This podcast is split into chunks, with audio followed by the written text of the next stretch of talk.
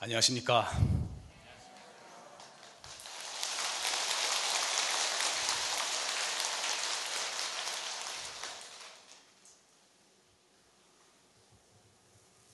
새해가 시작됐다 싶으니까 금세 한 달이 지나서 또 2월 1일 회가 됐습니다. 시간이라는 게 막 바람처럼 휙휙 지나가 버리는 것 같은 그런 느낌을 받게 됩니다. 오늘은 재미있는 이야기를 좀 하겠습니다. 내 얘기 재밌죠? 네. 1952년 3월 2일이라 그래요. 네, 날짜까지 적어왔어. 1952년 3월 2일 경상남도 고성에 옥천사라는 절이 있었, 있대요. 옥천사. 네, 절에 가면 예전에는 이제 그 방에다 나무를 떼서 난방을 했어요. 그래서 난방을 하는 이 거사님이 계셨어요. 그래서 그걸 부목, 부목이라고 그랬는데 부목. 부목이라고 남바, 나무를 배가 잘라 떼가지고 와서 이제 쌓아놓고 이제 나무 패고 하는 나무하는 이제 분이 계셔가지고 부목이라고 불렀어요. 네, 부목을 하는 이 거사님이 있었는데 이름이 이름이 진재열이래요. 진재열. 이 진재열 씨가 산에 나무를 베러 올라갔는데 나무를 베러 올라갔다가 베다가 벴는데 통나무가 통나무 큰 게 위에서 굴러 구르면서 거기에 이제 치여가지고 이제 질식사를 냈대요. 질식사를 해가지고 시신은 이제 옥천사로 옮기고 옮겼는데 그 진재열 씨의 그 영혼이 어디로 갔냐 하면은 이제 자기는 이제 영혼인데 죽어서 영혼이 됐는데 이제 문득 고향에 고향의 어머니가 보고 싶었어요. 그래서 고향으로 영혼이 간 거예요. 영혼이 가서 보니까 누나 누나랑 어머니랑 길싸움을 하고 있대. 길싸움이 뭐죠?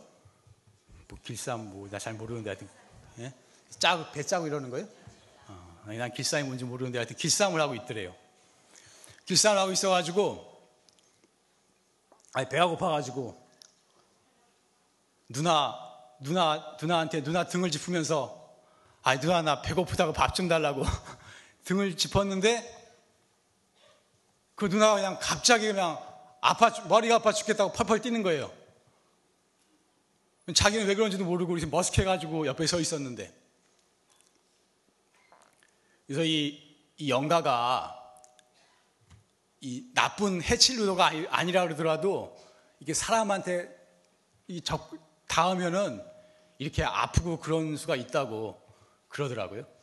그래서 이제 누나가 머리가 아파 죽겠다고 막 펄펄 뛰니까 어머니가 바가지에다가 바가지에다가 보리밥, 보리밥에 푼나물 된장국을 이렇게 풀어가지고 와가지고 이걸 이 밥을 막 뿌리면서 막 칼을 휘두르더래요. 칼을 휘두르면서 에이 개끼야 개끼야 이거 먹고 썩 물러가라고 소리를 지르더래요. 근데 이게 예전에 민간에서는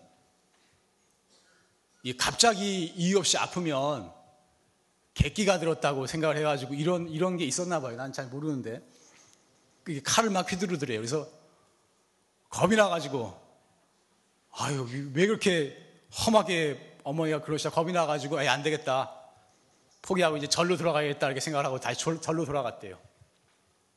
절로 돌아가다 보니까 가는 길에 보니까 아주 아리따운 기생들이 녹색 옷을 입고 홍색 띠를 두르고 장구를 치면서 기생들이 놀고 있더래요.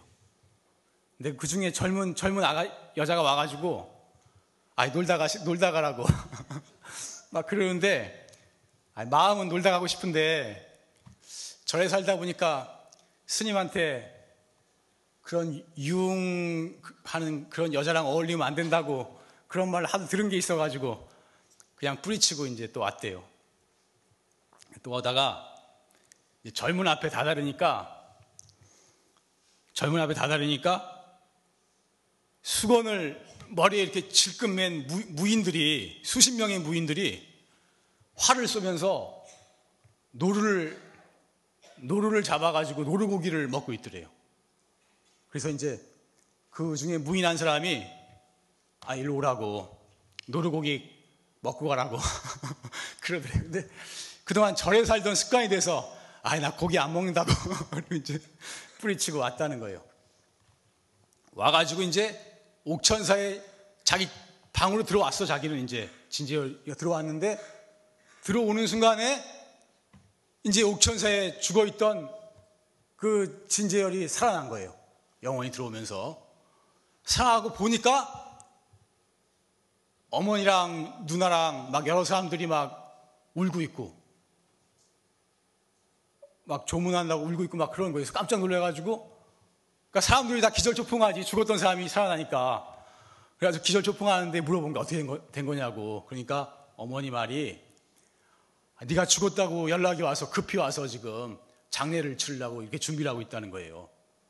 아, 그래서 어머니랑 얘기를 해보다가 어머니 그러면 오늘 어제 낮에 누나가 아프다 그러지 않았냐고. 그러니까 어머니가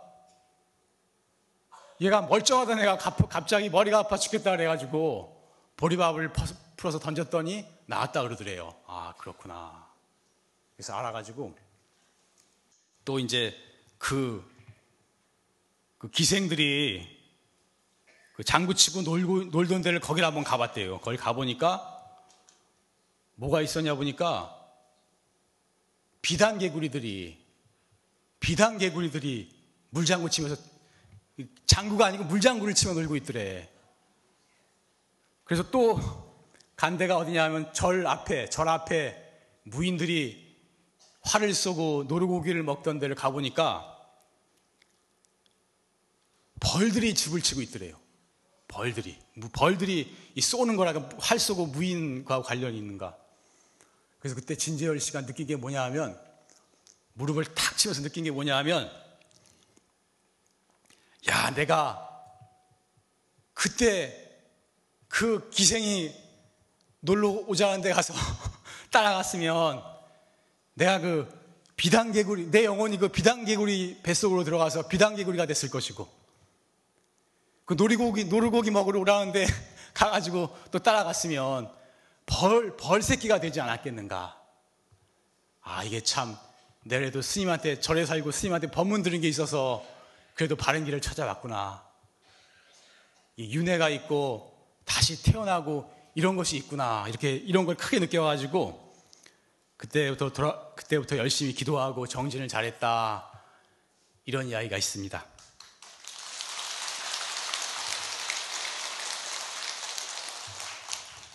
지금도 경남 고성의 옥천사를 가면 이 이야기를 들을 수 있다 그래요.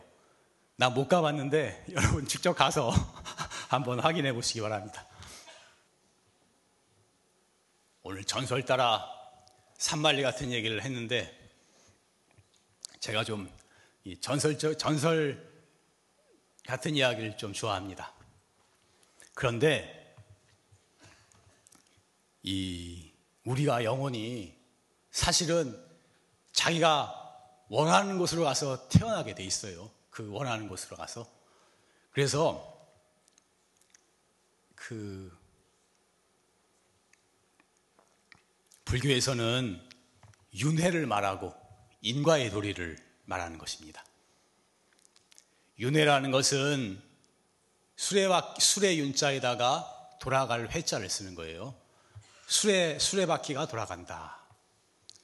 수레바퀴가 돌아가듯이 다람쥐 쳇바퀴 돌듯이 끊임없이 태어나는 생이 반복돼서 일어나게 되는 것입니다. 그런데 이, 이 윤회로서 태어나는 과정은 어떠한 법칙에 의해서 다시 태어나는가? 그것은 인과의 법칙에 의해서 다시 태어나게 되는 것입니다. 자기가 지은 대로 받는다는 거예요. 자기가 살아온 그대로 다시 그런 조건을 받아서 태어나게 되는 것입니다. 어떻게 보면 다음 생이라는 것이 뚝 떨어지는 것이 아니에요. 우리의 미래도 뚝 떨어지는 게 아니에요. 우리가 성공한 사람이 갑자기 확 성공하는 게 아니에요. 수많은 세월 노력하고 애쓴 그것이 모여서 성공을 하는 것이고, 뭐 크게 망하는 사람도 그동안 잘못된 게 쌓여서 그렇게 되는 것이고, 우리의 다음 생도 갑자기 뚝 떨어지는 것이 아니고, 우리가 평생에 살아온 것들이 그대로, 그 살아온 그 모습 그대로 사실은 연결되게 되어 있는 것입니다.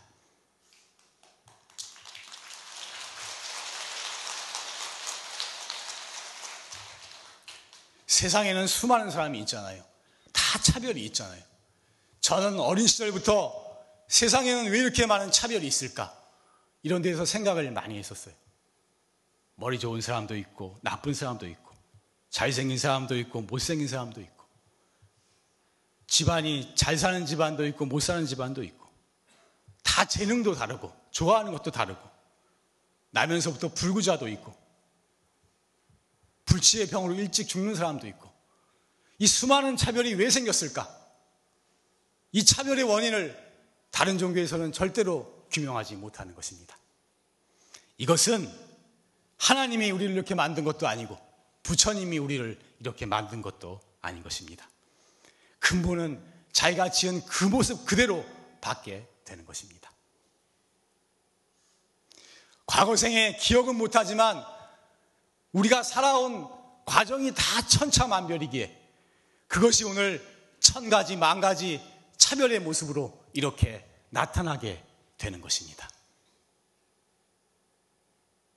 그래서 불자는 윤회와 인과에 대한 확고한 신념을 가지고 살아야 하는 것입니다.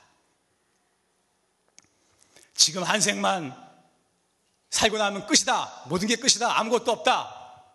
그러면 뭐 살아있는 동안 뭐 즐기면서만 살면 될런지도 몰라요. 다른 사람에 크게 피해 안 되면 나만 그냥 잘 먹고 잘 살면 될지 몰라. 그렇지만 그렇지 않은 것입니다. 내가 항상 주장하지만 죽음이라는 것은 본래 없는 것입니다. 우리의 생명은, 우리의 마음은 죽을래야 죽을 수가 없는 것입니다. 없어질래야 없어질 수가 없는 거예요. 이 하늘과 땅이 무너지고 지구가 다 없어지고 태양이 없어지는 그날이 올지라도 우리의 마음은 조금도 변하지 않고 없어질 수가 없는 것입니다. 그래서 우리는 앞으로 과거에도 수많은 생을 살아왔고 앞으로도 영원한 생을 살아야만 하는 것입니다. 우리가 영원한 생을 산다고 생각한다면 지금 이것만에만 집착할 것이 아니라 영원한 생을 산다고 생각한다면 우리의 마음씀이 크게 달라지, 달, 달라지지 않을까 이렇게 생각을 하는 것입니다.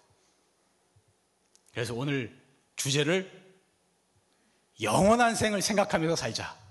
영원한 생을 생각하면서 살자. 이렇게 정해봤습니다. 우리가 영원한 생을 있다는 것을 믿고 영원한 생을 생각하면서 살게 된다면 지금 눈앞에 이 얘기라든지 지금 지금 이 현실의 이것만을 전부인 줄 알고 집착하고 아웅다웅하고 남하고 다투고 남 용납 못하고 이런 좁은 마음을 다 내려놓을 수 있고 넓고 큰 마음으로 살 수 있지 않을까 이런 생각을 하는 것입니다.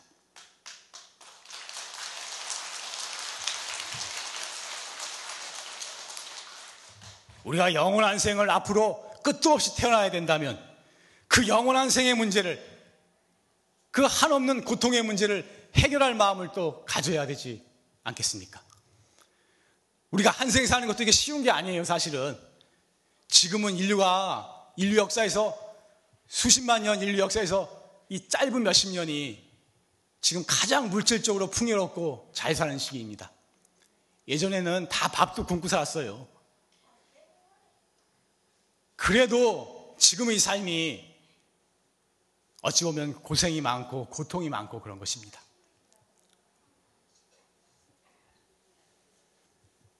그런데 앞으로 우리가 지금보다 더 좋은 조건을 받는다는 보장도 없는 것이고 어디 가서 어떻게 태어날지도 모르는 것이고 한량없는 생 악도에 떨어질 수도 있는 것이고 그 수많은 생의 문제를 영원한 생의 고통의 문제를 해결해야 될 마음을 먹어야 되는 것입니다.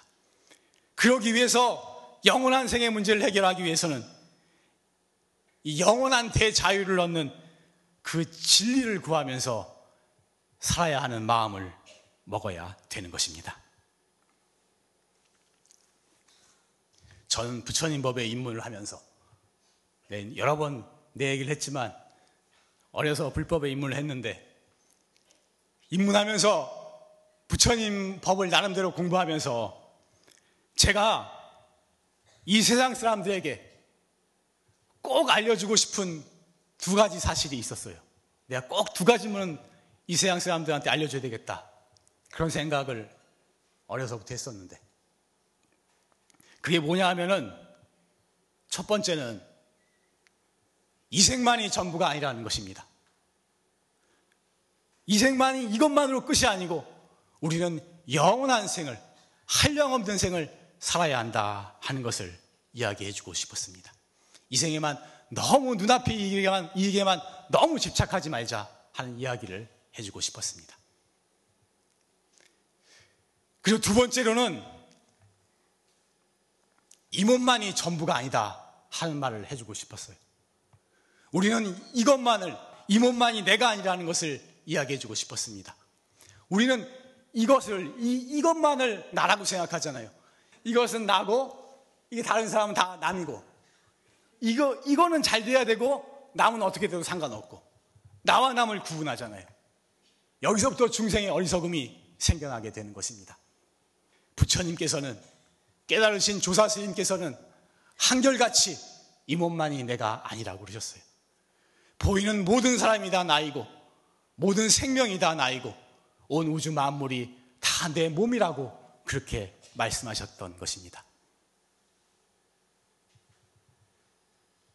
모든 사람이 다 나이기에 사실은 모든 사람이 다 나이기에 남에게 한 것은 단순히 남에게 한 것이 아니에요. 다 나에게 한 것인, 것인 것입니다.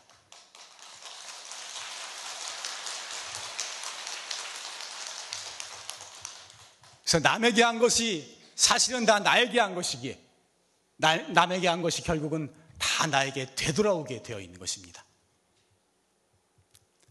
남에게 고통을 주고 아픔을 주면 그것이 언젠가는 금생이건 내생이건 언젠가는 나에게 고통으로 괴로움으로 되돌아오게 되어 있는 것입니다. 남에게 기쁨을 주면 그것이 언젠가는 나에게 기쁨으로 행복으로 되돌아오게 되어 있는 것입니다. 이것은 어느 누구도 변경할 수 없는 우주의 철칙인 것입니다. 그래서 모두가 다 나라는 것을 알게 되면 이 몸만이 내가 아니, 아니라는 것을 알게 되면 우리는 나누고 베푸는 삶을 살 수가 있는 것이고 서로가 서로를 존중하고 사랑하는 삶을 살 수가 있는 것입니다. 따라해 봅시다. 이 생만이 전부가 아니다. 영원한 생을 생각하면서 살아야 한다. 이것만이 내가 아니다. 베풀고 나누는 삶. 서로를 존중하고 사랑하는 삶을 살아야 한다.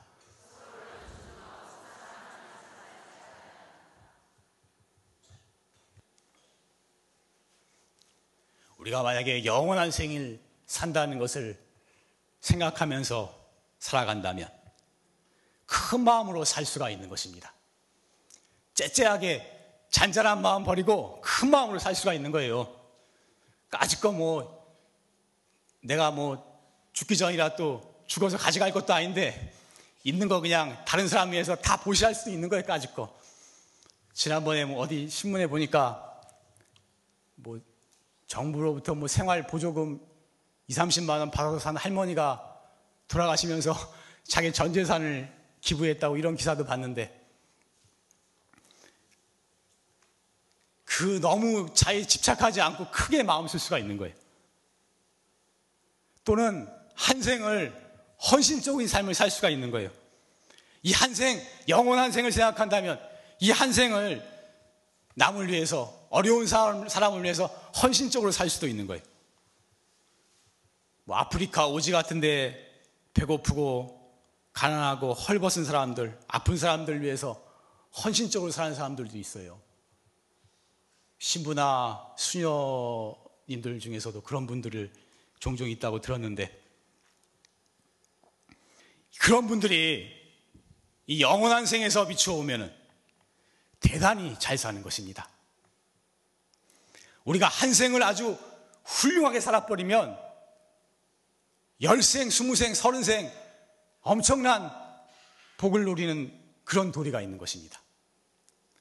우리가 1년을 돈을 많이 벌면은 10년, 20년 평생 먹고 사는 게 나오는 수가 있잖아요. 이 윤회도 같아요. 한 생을 아주 그냥 훌륭하게 살아버리면 몇십 생의, 몇십 생의 복을 받아요. 그래서 항상 좋은 몸 받고, 남에게 존경받고, 명예롭고, 부를 누리고, 이런 복을 여러 생을 받게 되는 것입니다.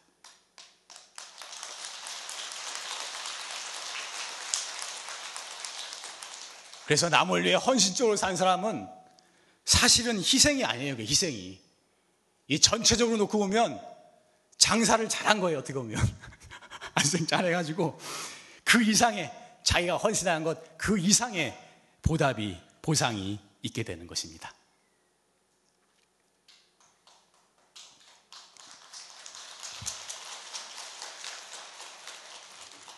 또 영원한 생을 산다고 믿는다면 아까도 말씀드렸지만 우리가 이것만이 전부라고 생각하기에 너무 여기에 집착을 하는 거예요.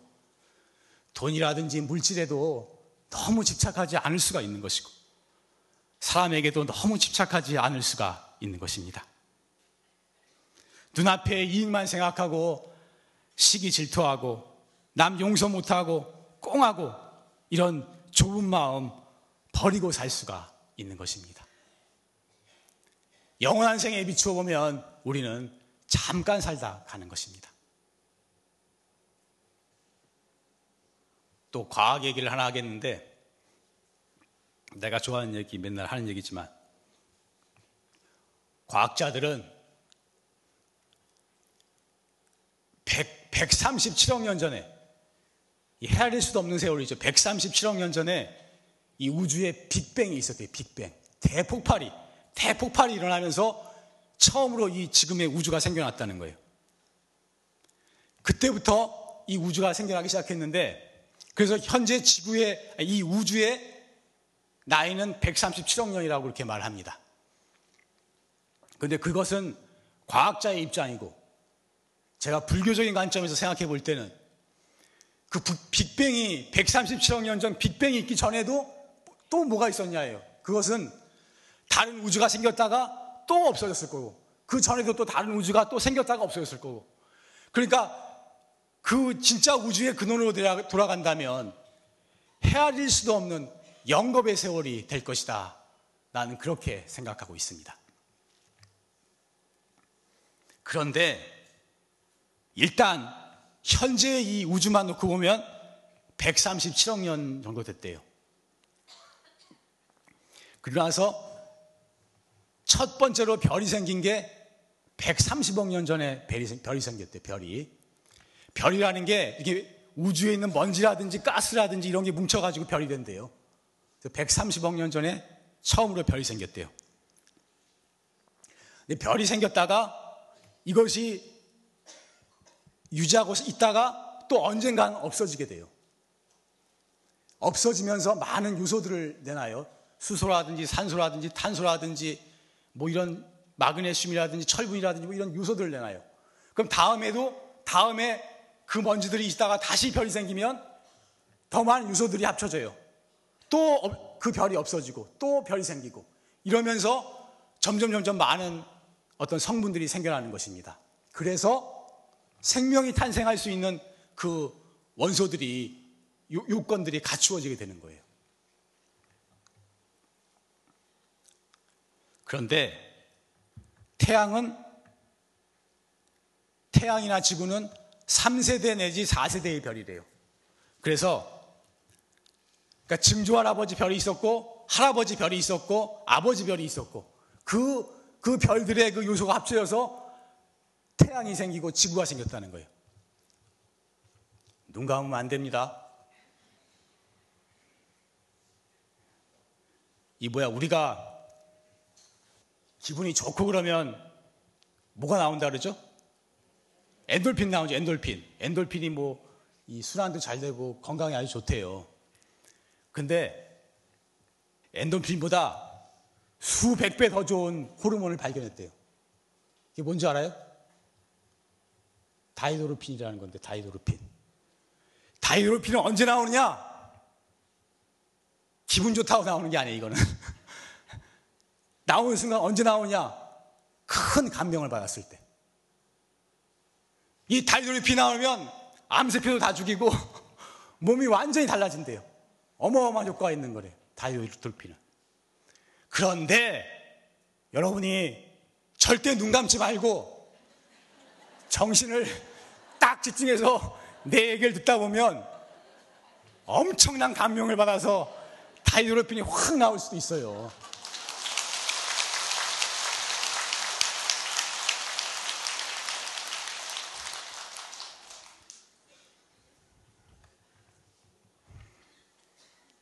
여기 지금 내가 뭐 인 터넷 내 방문 조회수가 뭐 10만 건을 넘었다고 뭐 그러던데 여기 계신 분들이 한 1000명이라고 치면 100분의 1이잖아요, 100분의 1. 여기 100분의 1의 확률로 들어오신 건데, 이 중요한 순간에 졸면. 요 아예 눈 감을 생각하지 마세요.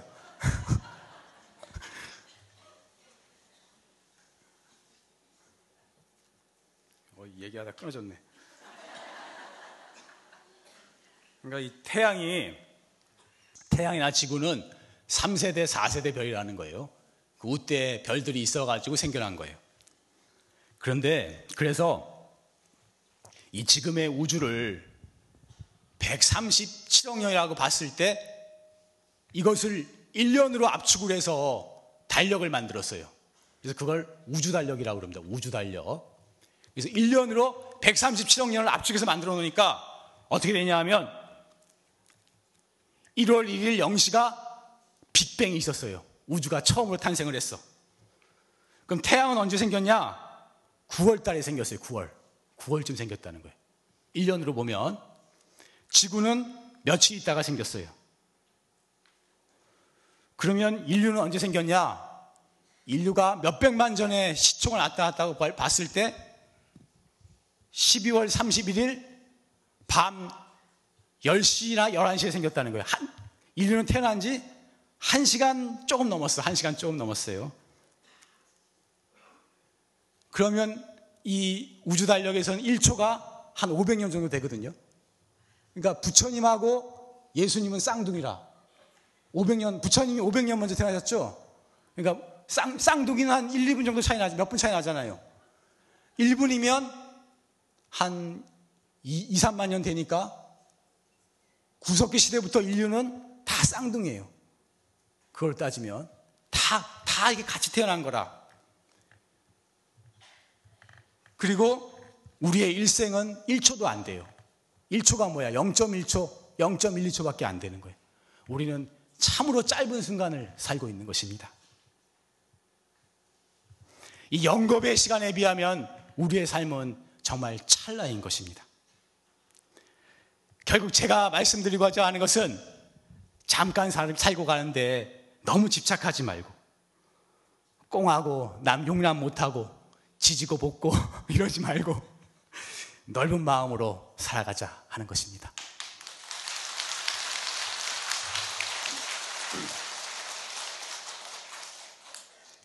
이 부처님 공부는 이 137억 년, 이 어마어마한 까마득한 시간, 이것도 단숨에 초월해버리는 공부예요, 이 공부는. 시간과 공간의 제약이 원래 없는 거예요, 이건. 천지 만물과 온 우주가 다 내 몸이 되고 내 것이 되는 그런 공부예요. 우리가 이렇게 어마어마한 공부를 하는 사람들인데 째째하게 굴지 말고 옹졸한 마음 버리고 살아야 하는 것입니다. 한번 따라해 봅시다. 영겁의 세월에 비하면 우리의 삶은 찰나에 불과하다. 잠깐 사는 것인데 너무 집착하지 말고 옹졸하고 좁은 마음 다 내려놓고 모든 것을 포용할 수 있는 큰 마음을 가지고 살아야 한다.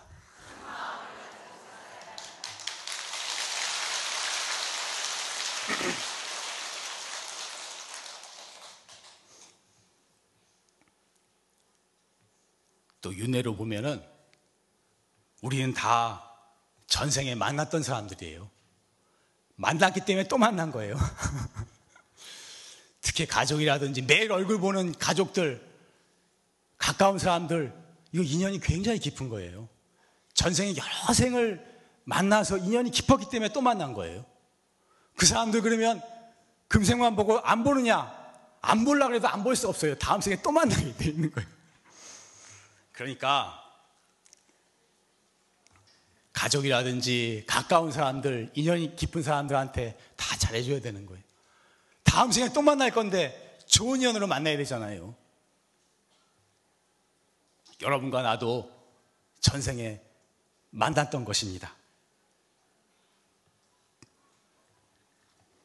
특히 이렇게 부처님 법으로, 부처님 법의 인연으로 만난 것은 인연 중에서도 가장, 가장 좋은 인연으로 만난 것입니다.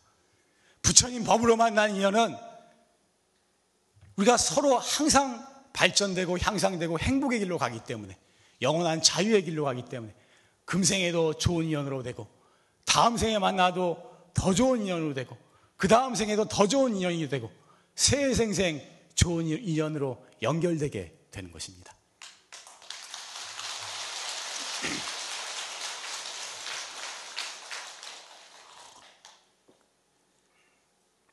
그러니까 우리도 서로 서로 잘해줘야 돼요.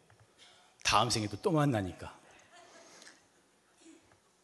저도 여러분께 이렇게 정성을 들여서 법문을 해주고 있으니까 어떤 사람 내가 와가지고 술술술 얘기를 하니까 그냥 뭐 아무 생각도 안 하고 그냥 막, 막 하는 줄 아는데 그런 게 아닙니다.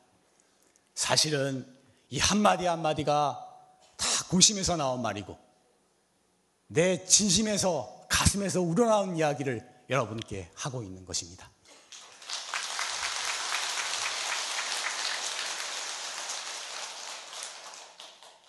내가 하고 싶은 말은 나 저도 이렇게 정성을 들여서 법문을 잘해주고 있으니까 여러분도 저한테 잘해줘야 된다는 거예요.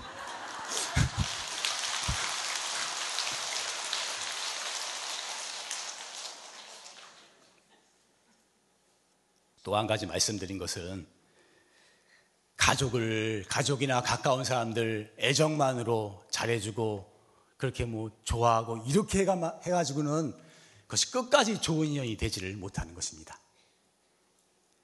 그것은 금생에도 틀어질 가능성이 많은 것이고 다음 생, 그 다음 생에도 애정으로만 연결된 인연은 결국에는 결국에는 나쁜 인연으로 원수지게 되는 그런 상황도 생기게 되는 것입니다.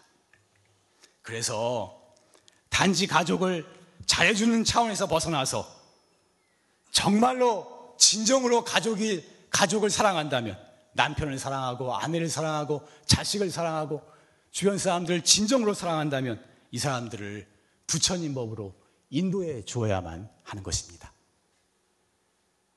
이렇게 법회에 데리고 나와서 몇 번이라도 이런 법문을 들으면 신심이 나고 사람 마음이 달라지게 되는 것입니다.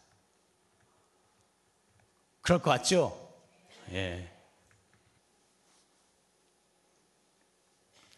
그런데 이 영원한 생의 문제를 해결하는 것, 또 태어나서 고통받고, 또 태어나서 죄 짓고 고통받고, 또 악도에 떨어지고, 나쁜 인연 만나서 괴로워하고, 이 끝없는, 끝없는 윤회의 고통의 문제를 해결하는 길은 오직 부처님 법, 이 마음을 닦는 수행, 수행에 만이 그 해결책이 있는 것입니다. 왜냐하면 내 마음에는 써도 써도 다음 없는 무한대의 에너지가 있어요. 표현할 수 없는 한량 없고 끝도 없는 지혜가 있고 공덕이 있고 자비가 있고 모든 능력을 다 갖추고 있어요. 이것은 무한대예요. 한량이 없어요, 도대체. 그래서 이 마음자리를 깨닫게 되면 완전한 마음의 평화를, 완전한 마음의 행복을 영원토록 누리게 되는 것입니다.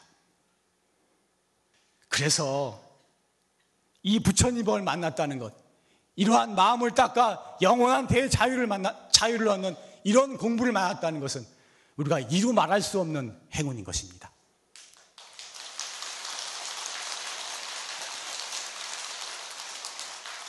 내가 맨날 이런 얘기하니까 실감을 못 하실지 못할지 모르겠는데 정말로 이것은 말로 표현할 수 없는 그 행운인 것입니다. 그래서 우리는 이 생을 놓쳐서는 안 되는 것입니다.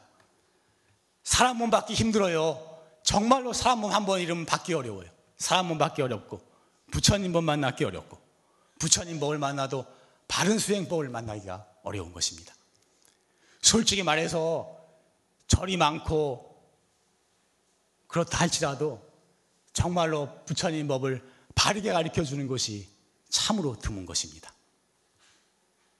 그래서 우리는 금생을 놓쳐서는 안 되는 거예요. 이렇게 부처님 법에 인연을 맺었을 때 이 불법과 조금이라도 더 인연을 맺으려고 노력을 해야 되는 것이고 영원한 생의 문제를 해결할 수 있는 기초라도 쌓을 수 있도록 애를 써 봐야 하는 것입니다. 그래서 오늘 영원한 생을 생각하면서 살자는 이야기를 드렸는데 항상 영원한 생을 생각하면서 큰 마음을 가지고 신심을 내서 이 부처님 공부를 해나갈 수 있도록 이렇게 합시다. 네.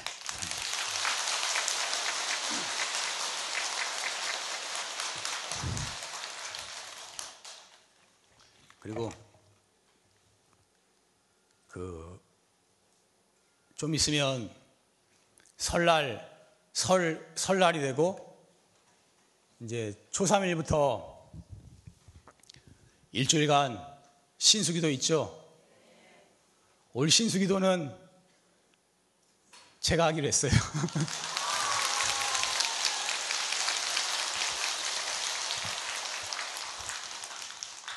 네, 용화산 1년에 딱 한 번 기도를 합니다.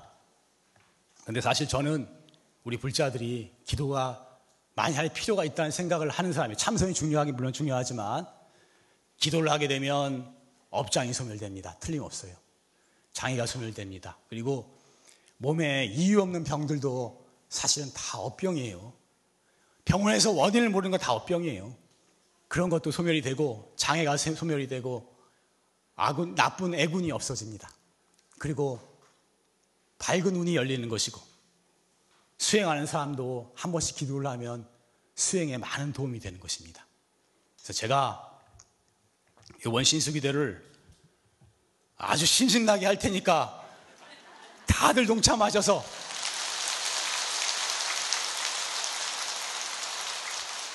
이 새해 밝은 눈을 활짝 열고 공부 잘할 수 있도록 합시다. 예.